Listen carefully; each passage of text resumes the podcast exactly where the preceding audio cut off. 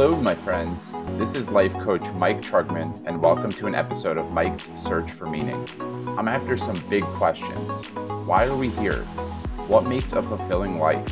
How can we grow individually and collectively? Each episode, I'll dive deep with leaders who are doing great work in the world and see how they organize their life. Books read, value systems, resources used, and stories that show how each of you can create the life and the world of your dreams. On today's episode, my guest is Deb Katz. Deb has more than 20 years' experience pioneering new models in conscious leadership and in the organizational world. She coaches leaders one to one, facilitates teams, and consults for organizational and cultural transformation. She is known to radiate warmth and presence, to tell it like it is, and to walk her talk with a focused, gentle fierceness. Deb is a powerhouse of a human being and leader. She holds a BA in sociology with a focus on collective behavior and organizational development from San Diego State University and an RN from Cabrillo College with years of practice in cardiac and hospice care. She also has training in somatic psychology and the Enneagram personality test. And if you've been listening to my podcast for any amount of time, you have probably heard me make reference to the Conscious Leadership Group and the 15 Commitments of Conscious Leadership, the book.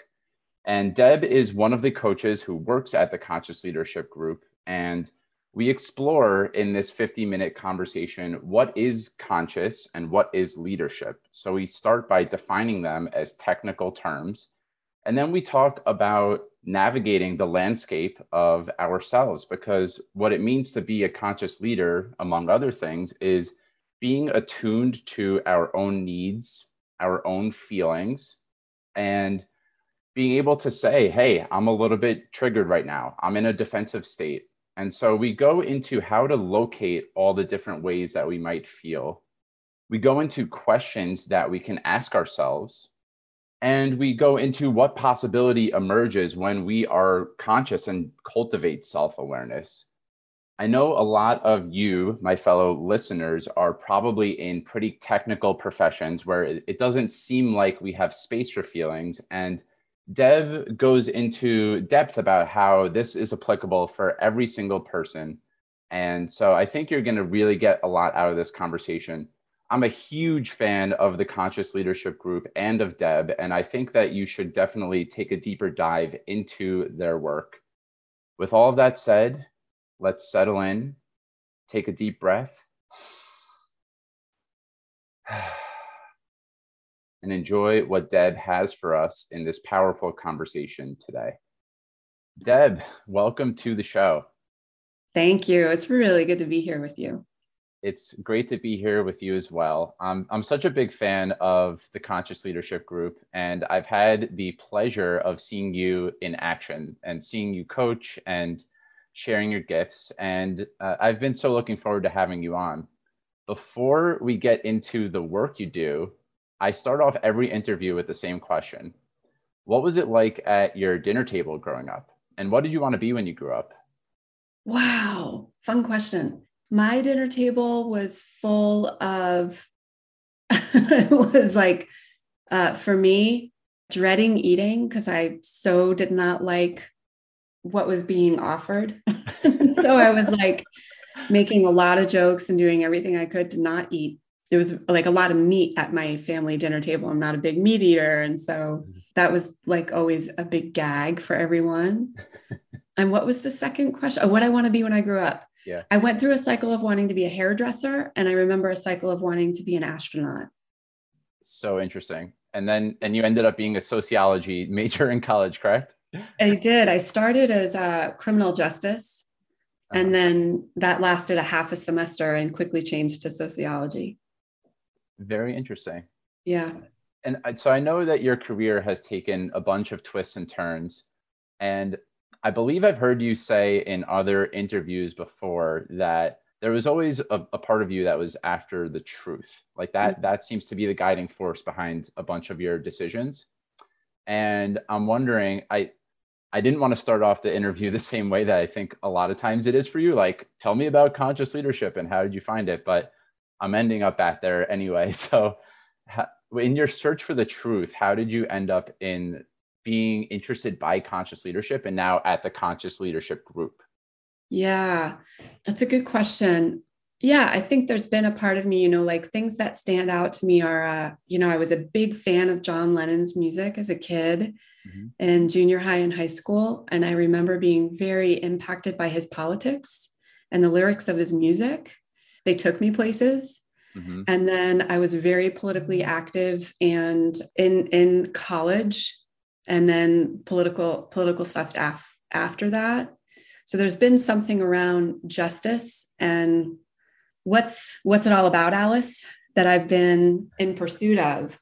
And then after college, I really started pursuing sort of the spiritual. So I, I kind of first went macro, structural, what's it all about? And then started going inward and studying with, I think, some of the premier thought leaders of that time. And, um, you know, reading Jack Kornfield and A Path with Heart and other, other folks I was studying. And, you know, Diana Chapman, who now is a co founder of the Conscious Leadership Group, she moved to Santa Cruz, California, where I was living.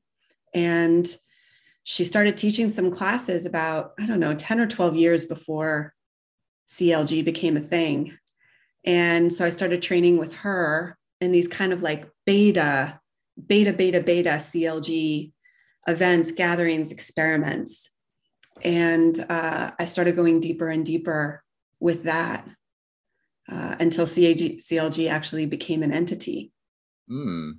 I had never heard the origin of how you and Diana met. Was so when she actually started CLG, did you come on board immediately and you were one of the coaches, or was that did you guys kind of go your separate way for a little bit and then you returned? Yeah, you know, she'd be a better historian than me on CLG, but there was a beta thing um, called CLF, and I was not a part of that. That was, I was being a nurse at that time. And then as things started to progress, I came on board um, as CLG became an entity. Mm-hmm. Yeah, so I was one of the one of the first uh, members of the team. Awesome. Yeah. Okay, so the meat and potatoes of the conversation, I want to just explore what is CLG all about, and I think it could be helpful to just define. I, I've heard you do this a bunch of times, but for my listeners, what does conscious mean to you, and what is leadership? Yeah, it is fundamental. And, you know, we use both of these words a, a lot, I think, in the vernacular these days. Mm-hmm. So those are technical terms to us at CLG. So it's good to define them. Mm-hmm. So, what CLG is up to is really sharing and expanding. This really is our mission is to expand conscious leadership in the world. And that's what we up that's what we're up to that's what i do every day and thankfully so just talk with interesting people like you pioneers mm-hmm. and try to put some wind in people's sails about what's possible mm-hmm. in the realm of life and leadership because they're really mixed uh, i think compartmentalizing life and leadership isn't so much of service mm-hmm. anymore and so technical terms when we talk about conscious leadership we're talking about the state of being, the ability to be here and now in a non triggered and non reactive state, that's what we'd call conscious. Mm-hmm. You know, we do a lot of talking about how the system is actually hardwired to scan the environment for threat. I think from early days of human beings, you know, is that a good berry? Is that going to feed me and my family? Or is that a bad berry and that's going to kill me and my family? We're kind of programmed to scan the environment for a potential threat. And now we relate in much of our lives, whether it's with a colleague or a family member, still scanning for a potential threat. Mm-hmm. Um, and we might respond to an email as if it was a threat, like a saber toothed tiger. And that's not the case. Mm-hmm.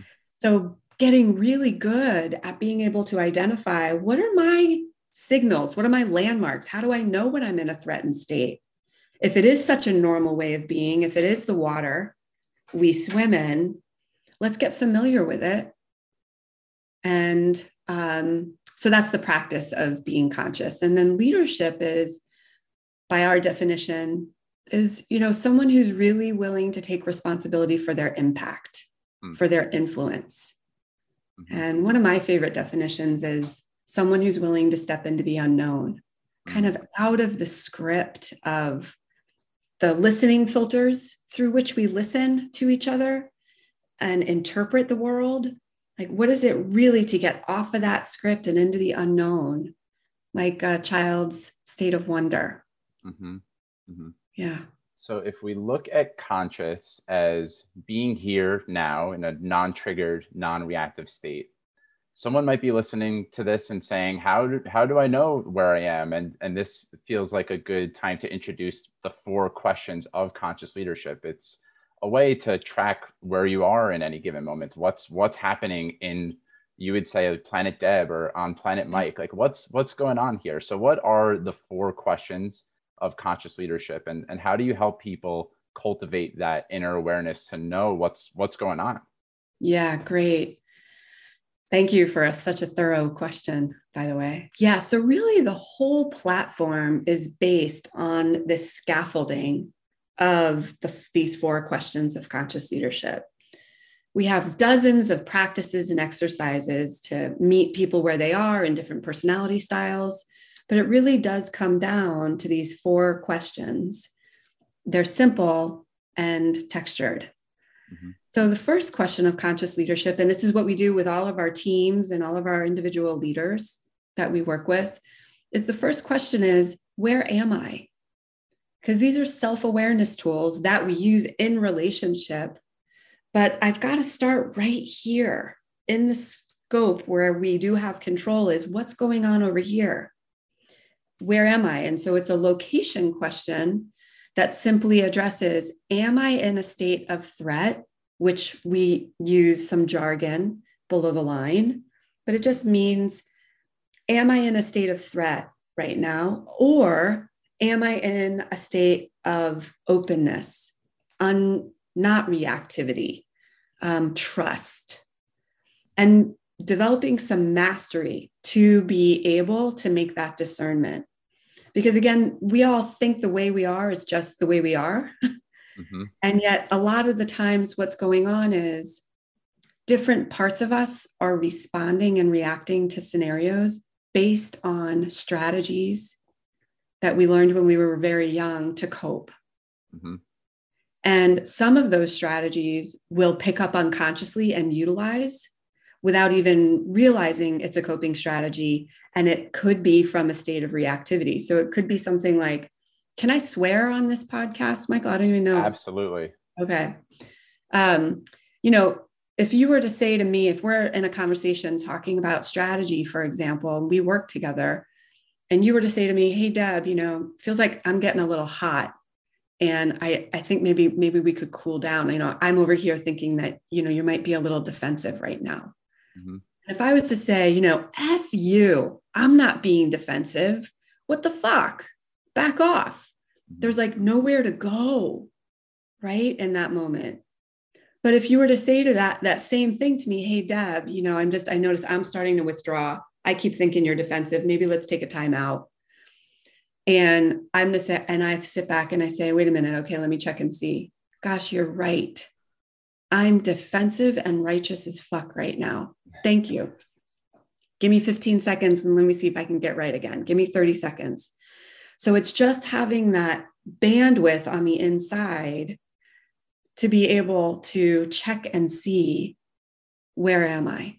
Am I in a state of reactivity? And the courage to be able to own it. Oh, yeah, you're right. I'm positioned. I'm just waiting my turn to be able to convince you of my position, which is happening all day long in people's meetings. Mm-hmm. Yeah. So that's the first question of conscious leadership. Where am I? It's an inside game. And then the second question is can I accept myself for simply being right where I am? And so there's some research done, uh, much of it done by Gay and Katie Hendricks of the Hendricks Institute, from whom we got a lot of this material and are indebted to and grateful for their contributions suggests that more than 95% of us are spending more than 95% of our time in a threatened reactive state. It's normal, it's natural. And so this question, I think about it as it's really a meditation. It's not from the neck up. Yeah, of course I can accept it. Now let's get to the fix. you know, it really is taking a breath, taking a pause from head to toe.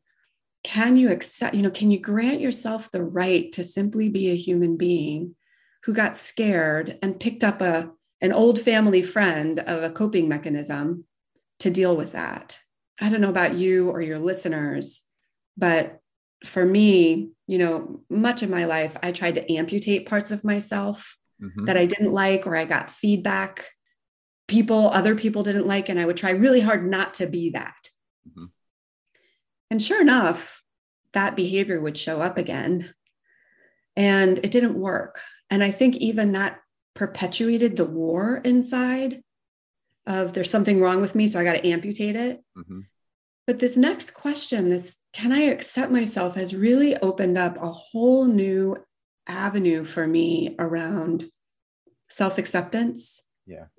And a byproduct of that is I have so much more acceptance for other human beings being human beings. Mm-hmm.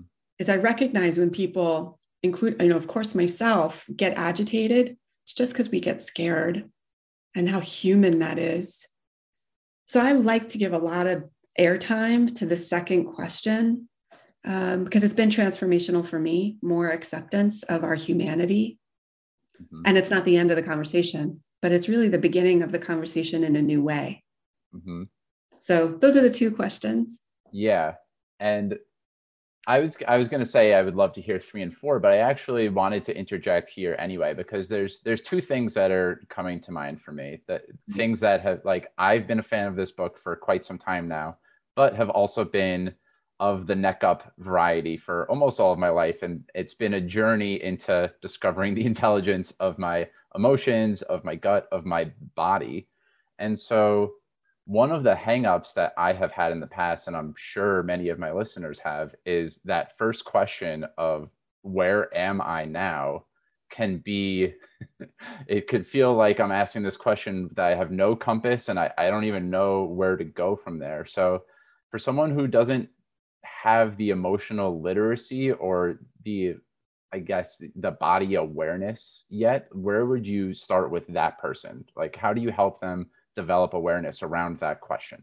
Yeah, that's a great that thanks for pointing that out. We do have literally a handout that acts like a map that helps people uh, with a starting a starting point there's some prompts around what does the territory of reactivity look like because if it is the water we swim in how am i going to see that so some examples are things like different common statements or behaviors or beliefs that people might have that they think are just normal and it's how they speak, but they actually might be indicating a state of threat, a fear based reactive state.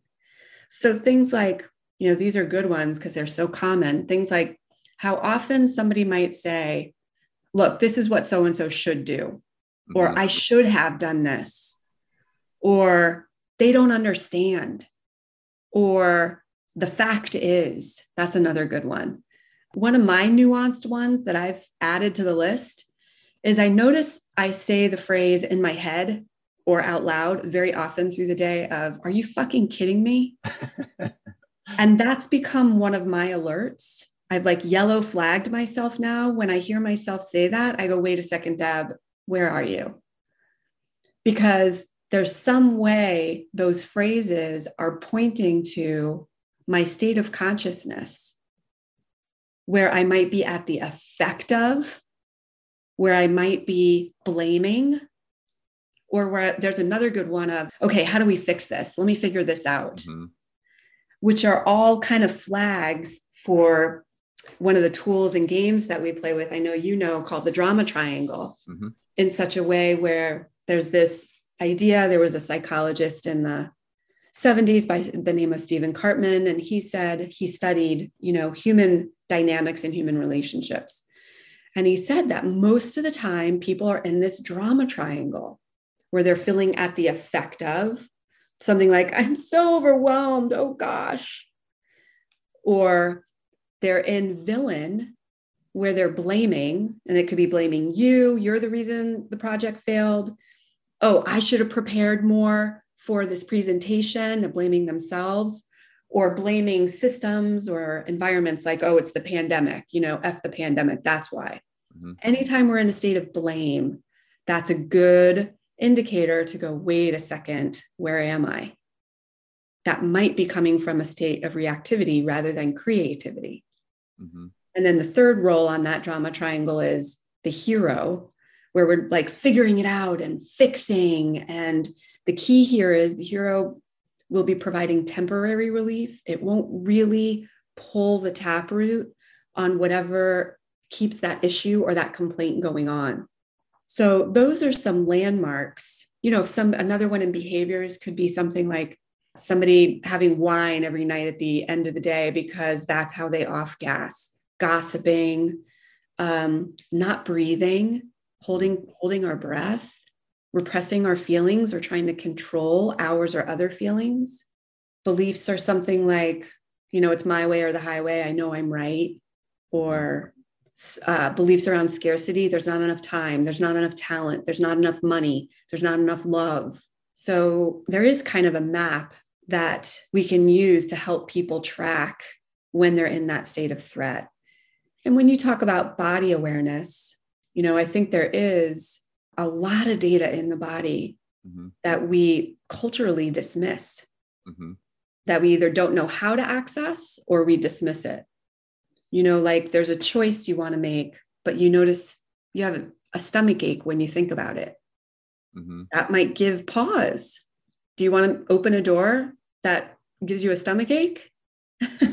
or do you want to open a door that you might have some sadness about, but also uplifting? you don't have a stomach ache.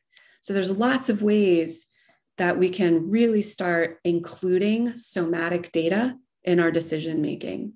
Mm-hmm. So I really I want to get into this with you. I want to talk more about body awareness, and I know that you're a trained somatic practitioner as well. So you're you're very well versed in in that domain, and I I want to lean on you for your expertise there. And I'm wondering, I you guys probably work with a decent amount of pretty technical companies like tech startups. My background is in accounting. Maybe you work with some engineers, and I'm imagining myself in a meeting with a bunch of different CPAs in in my office, and I can I can kind of get myself to not kind of I mean I I fully am committed to this individually like I am asking myself where am I now I have Mind Jogger the app still and I really am pausing I'm taking a few breaths I'm checking in like what's happening in my body right now? And if I'm mm-hmm. reactive like can I can I be with that? And like of course that's always step 1 and I'm thinking on an organizational level like how challenging that would be to in the middle of a meeting a partner goes he says something that i get reactive to like says a deadline that i find to be unreasonable and then fear arises in me. And i know like the textbook way to handle that would be like hey i'm just i'm noticing a, a sensation in my gut right now that i have identified as fear. I just wanted to surface that right now. That would be one way to approach it. But there's a lot of resistance around bringing that into an office environment. And I'd be curious to hear how you help uh, more technical professionals bring this work into their office.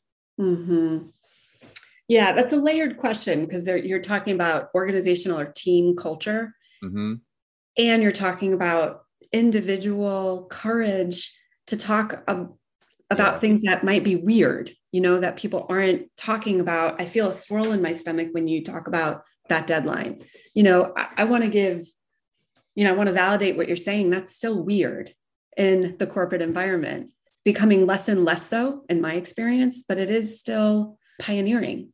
And so, you know, we find it, you know, when we come, when we work in organizations, we start with leadership so that the leader is actually role modeling everything that you just said and that there's an acceptance and not only acceptance but an encouragement and a welcoming of all of these centers of intelligence the head the heart and the gut so that the swirl in the stomach is relevant it's not weird and it's actually a way that people can discern between their experience, which is like a swirl in the stomach, and righteousness about whatever position they might have. Because a lot of people will come in with a lot of righteousness. So if I tell you, I feel a swirl in my stomach and fear around that deadline, there's nothing I'm telling you I'm right about. I'm just reporting my experience. Mm-hmm. And teams, I find that teams that are doing that together are moving more like flocks of birds with so much elegance and efficiency. And when the leader when leadership has buy-in when they're when they're leading that initiative it's it's such a welcome mat. But for individuals listening to this podcast who may be the only one you know there's lots of ways you can translate this because the goal is again to be revealed about your experience without being right about anything because that's when people really get positioned is when we get right about things, then anyone who disagrees with us is already polarized. Mm-hmm.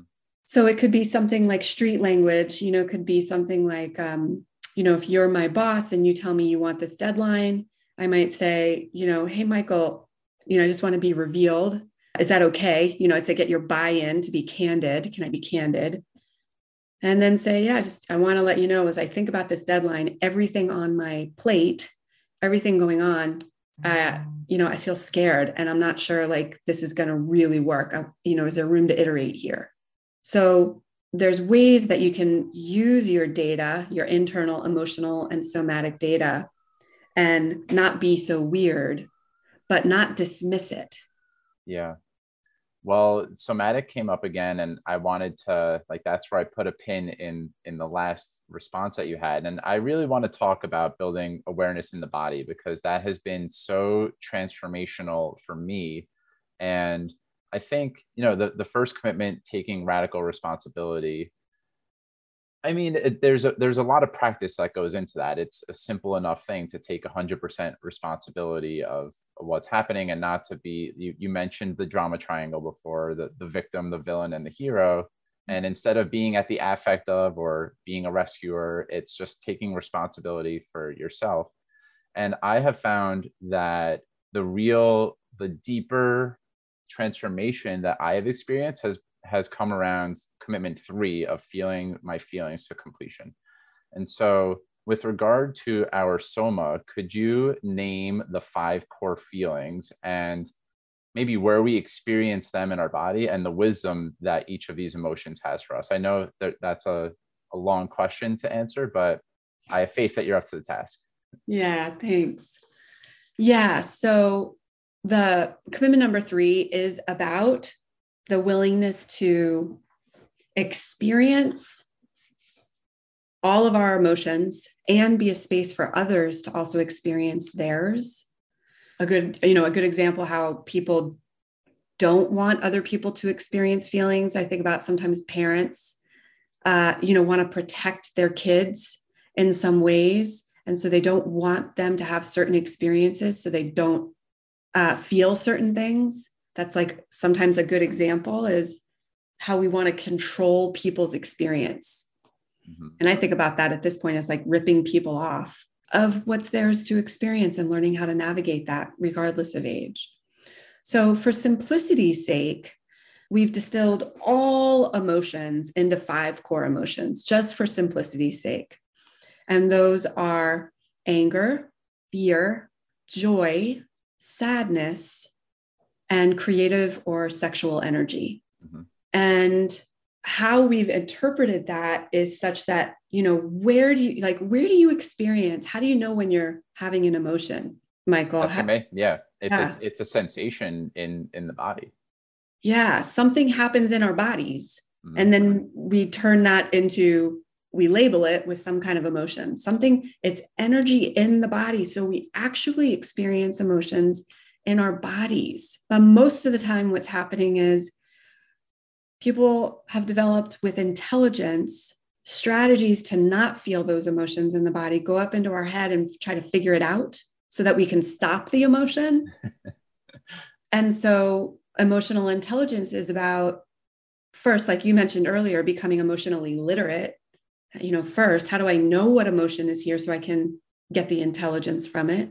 And so, uh, again, from Gay and Katie Hendricks, we've gotten these maps of generalizations of where different emotions might light up in the body. Mm-hmm. Um, and again, this is generalizations. This isn't everything for everybody. Mm-hmm. But in general, the anger zone tends to be around the shoulders, the back, and the jaw. In general. Mm-hmm. Um, in general, joy uh, can be an, a, a sensation people experience an upward sensation around their spine or their core in general. Sadness, oftentimes the sad zones are uh, behind the face and the throat, upper chest. Uh, fear, often around the diaphragm or stomach areas.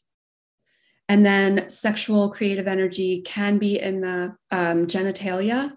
Uh, but I think a lot of people also report that uh, can be global. Yeah. Uh, through skin, through their bodies, sort of a global sensation. Mm-hmm. So those are the um, like geographic locations of the generalities of where emotions can live in the body. And to and just, then, oh, so go ahead. Yeah, I was just going to say, and so then what people can do is if they're trying to make that connection between activity in the body and emotions, they could say, ah, something's going on okay, where is it? Where do you feel that something going on? I feel it in my stomach. Oh, check and see if there's any fear. And you know, a good example for that is, and personally, in my my I, this is a good example. I I tell people like I never experienced fear until I was 33 years old. My go-to is anger. I wake up in the morning, I look out the window and piss myself off. Uh, just by the weather, I, it's like anger is my go-to. I thought I was always anger, but then I started this practice and realizing I had a lot of activity in my stomach and realized, wow, I think there's fear here way more often than I ever realized. And it's been expanding for me and reflective for me to recognize that distinction and use the mapping to help me get there. Hmm. What what led to that if not realization, what what led to you? Uh, I'm guessing there was a lot of mental overriding, which you've alluded to, that you didn't feel fear until you were 33. Was that something that you tagged as an inappropriate emotion to feel? Was that something that was not welcome in your household? Was it something that you didn't feel was welcome in the world? Like, what what do you think contributed most to that? Yeah, that's a good question. You know, we it's like I didn't wake up in the morning and say, today's another day not to feel fear. You know, it wasn't like a conscious decision. I think my personality style, I play with the Enneagram a lot. Mm-hmm. And so I lead with type 8. My personality style has a bias towards anger. And in my childhood environment, anger was very common and easy to access. That wasn't a problem in my family structure. Mm-hmm. And then, you know, it started to become, you know, being the angry person, you know, it motivated me a lot in terms of all the politicking I did and justice I did. It was great. And it was also exhausting. Mm-hmm. And that part of the development was to look for, and we all have these, we'll all have sort of a mask, an emotional favorite, a favorite emotion that we'll go to because it's most familiar to us. It's easy for us to access and it will often mask what is really going on. So for me and my style, anger was a mask for fear. Mm. And for a lot of people, some people might use sadness to mask anger. Mm-hmm. And so that's just another avenue to start looking at for the intelligence of okay, where's the sensation in the body? My head thinks I'm angry, but my body's all activated in my tummy. Mm-hmm you and um, showing up with some curiosity without being right. Well, I know I'm angry, except my tummy's all flared up, Deb. So go take a look. uh-huh. And just to tie this all in together from what we've already spoken about, and before we move towards the the back end here, how would what would that look like on a normal day for you, where you're you're certainly more aware of what's what's happening now in your body, and you can locate the different emotions. So, like, what's what's one typical way that maybe you said like you might look out the window and see that it's weather that you don't like and get angry. So like if you could walk us through like a minute or two of how that might show up whether it's at work in relationship whatever it is like when you get angry what is that what's the the process? If if you're catching it and being conscious what what happens there so it's anger or you know if i notice that i'm just activated if i get triggered. Sure. Either yeah one. yeah. So well that's the that's the beauty of the first question which is where am i right? As we don't know where we are until we know. And this practice i find is what is helpful to shorten the gap between unconscious reactivity and conscious reactivity. Mm. So we get reactive because that's just what human beings do with a thought, with reading the newspaper, with a conversation. And we don't know we're reactive until we do. So, an important part of the practice is baking in this regular self question Deb, where am I? Michael, where am I? So that it becomes part of the background conversation is an ongoing self check, an ongoing line check. Where am I in this moment? Mm-hmm. So I'm doing that all day long. Where am I?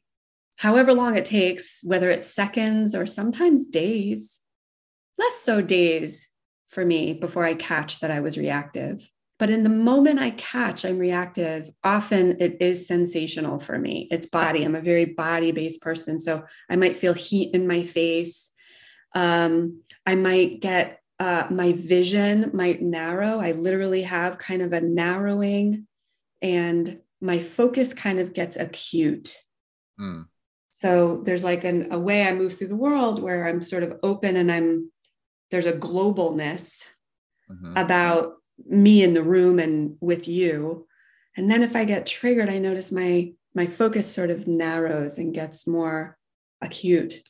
So those are some of my cues where I get whoops, line check, mm-hmm, mm-hmm. line check. Yeah. And at this point, I just naturally go right to the second question when I catch it that I've gotten reactive, you know, whether it's five miles below the line or three inches below the line. I just go, oh, I got, you got scared. I sort of do the assumptive close is whenever I'm reactive, I know it's because I just got scared. And because that's the definition of being below the line is in a state of threat, fear based. So I just know I just got scared. I believed a thought and scared myself. Mm-hmm. So I just go, oh, Deb, you just got scared. That's okay. And at this point, that's often enough to shift. Mm-hmm. Right there, I just get scared. I welcome the fear. I give my, I mean, and this is happening within seconds inside myself. I just welcome the fear. I offer myself open hearted acceptance and then I get willing to shift. Yeah. It's it's really hard to overstate the efficacy of self acceptance and self awareness and and self compassion, which is I think another form of self acceptance. It just wow, like what a profound shift that you can make when you accept yourself for for being exactly where you are. And I know that in my experience that can be it can be challenging at times, but it's it's really the, the practice is one of the things I enjoy most about the book is that it just invites us into the practice. It doesn't really overcomplicate things. It's just about doing it, build building these muscles, and uh, mm-hmm. yeah, that's one of my favorite aspects of it.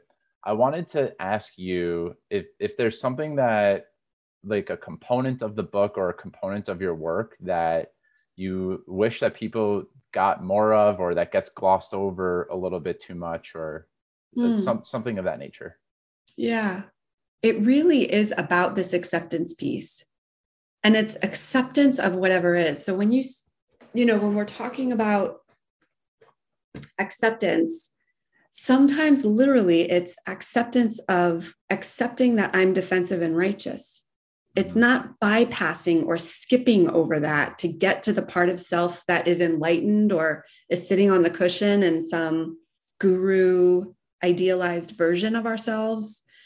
But it's really about, oh, yeah, I was totally positioned right there. I was thinking I was right as rain and you were wrong as yesterday. That's what I was doing over here.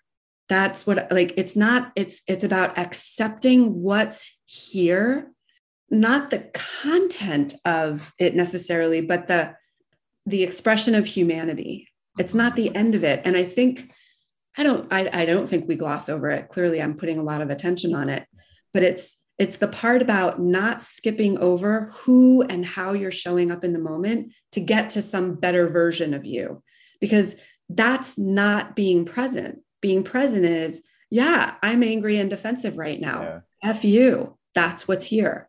Yeah, I'm scared and in analysis paralysis right now. That's it. Oh, that's what I'm doing. I'm in analysis paralysis. That there's something about really welcoming the normal, the normalcy of being reactive. We do that. We do that as human beings. And when we make space for our reactivity, it becomes funny.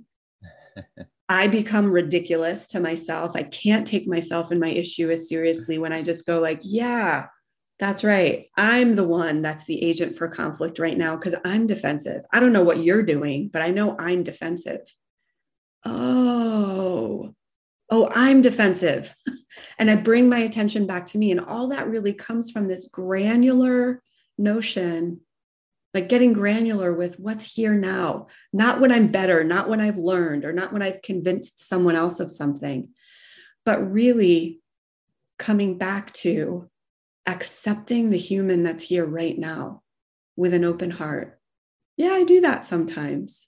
Mm. That's not glossed over, but in my experience, it takes people like two to 10 years to get that being reactive isn't a problem or wrong. And in fact, in the reactivity is the solve.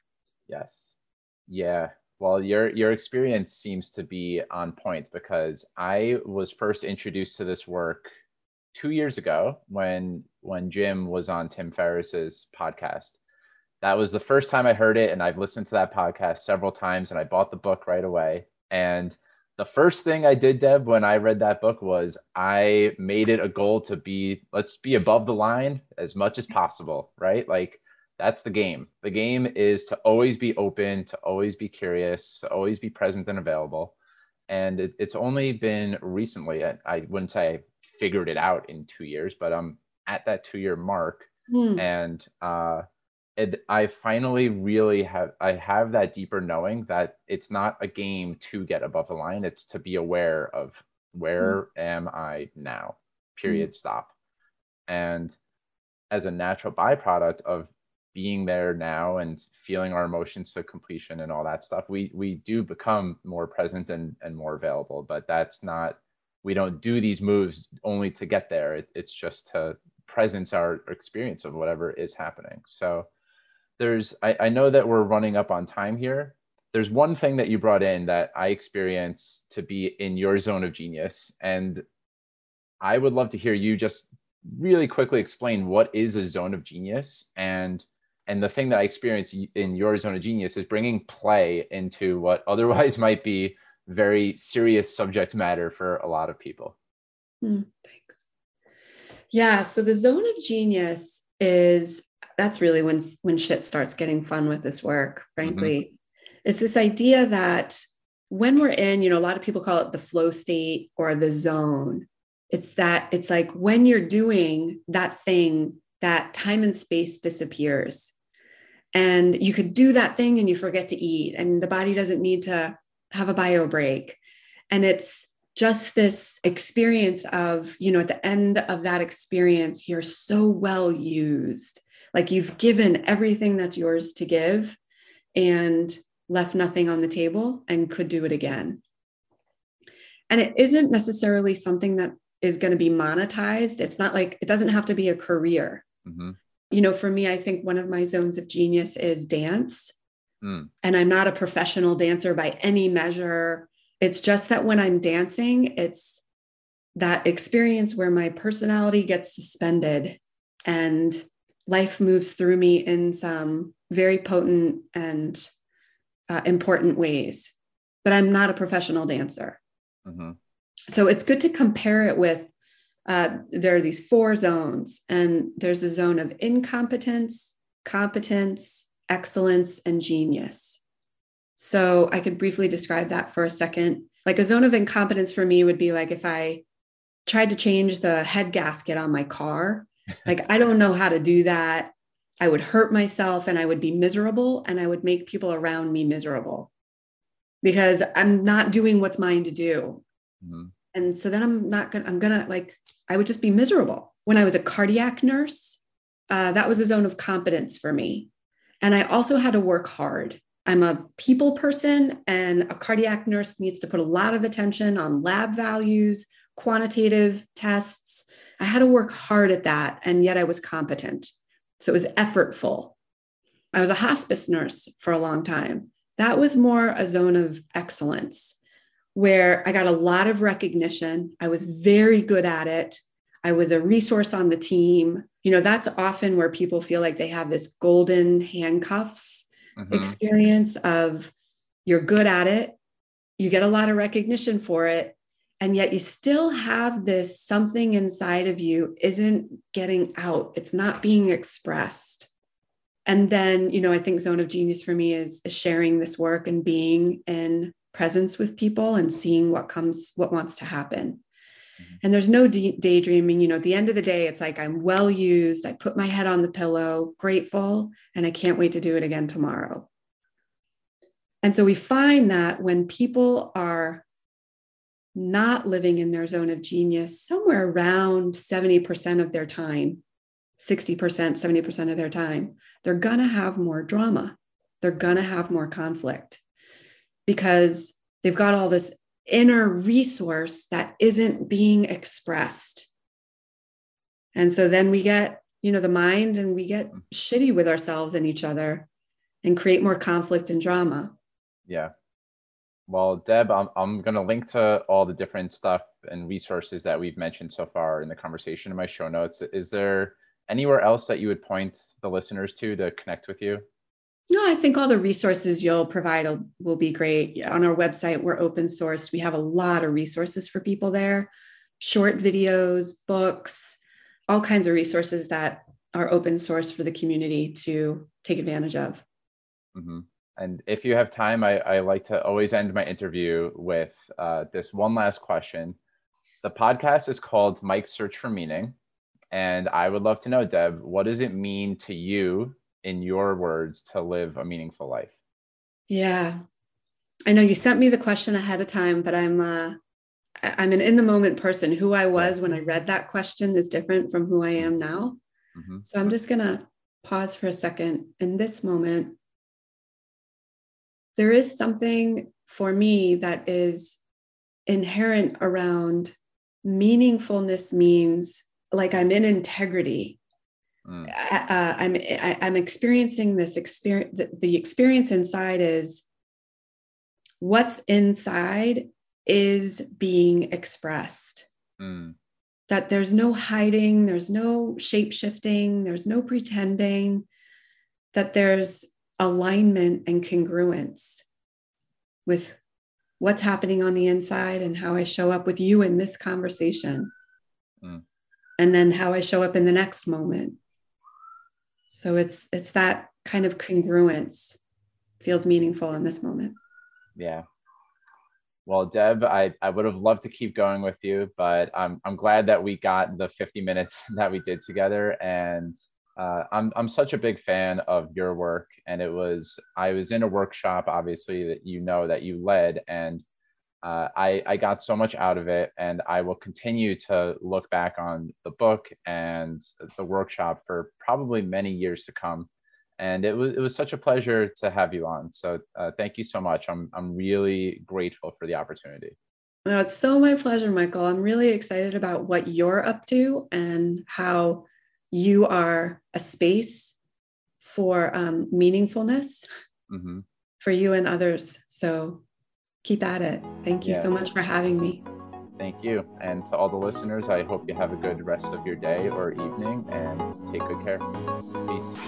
Thank you so much for taking time out of your day to listen to Mike's Search for Meaning. If you enjoyed it, please subscribe, share this episode with your friends, and leave a review.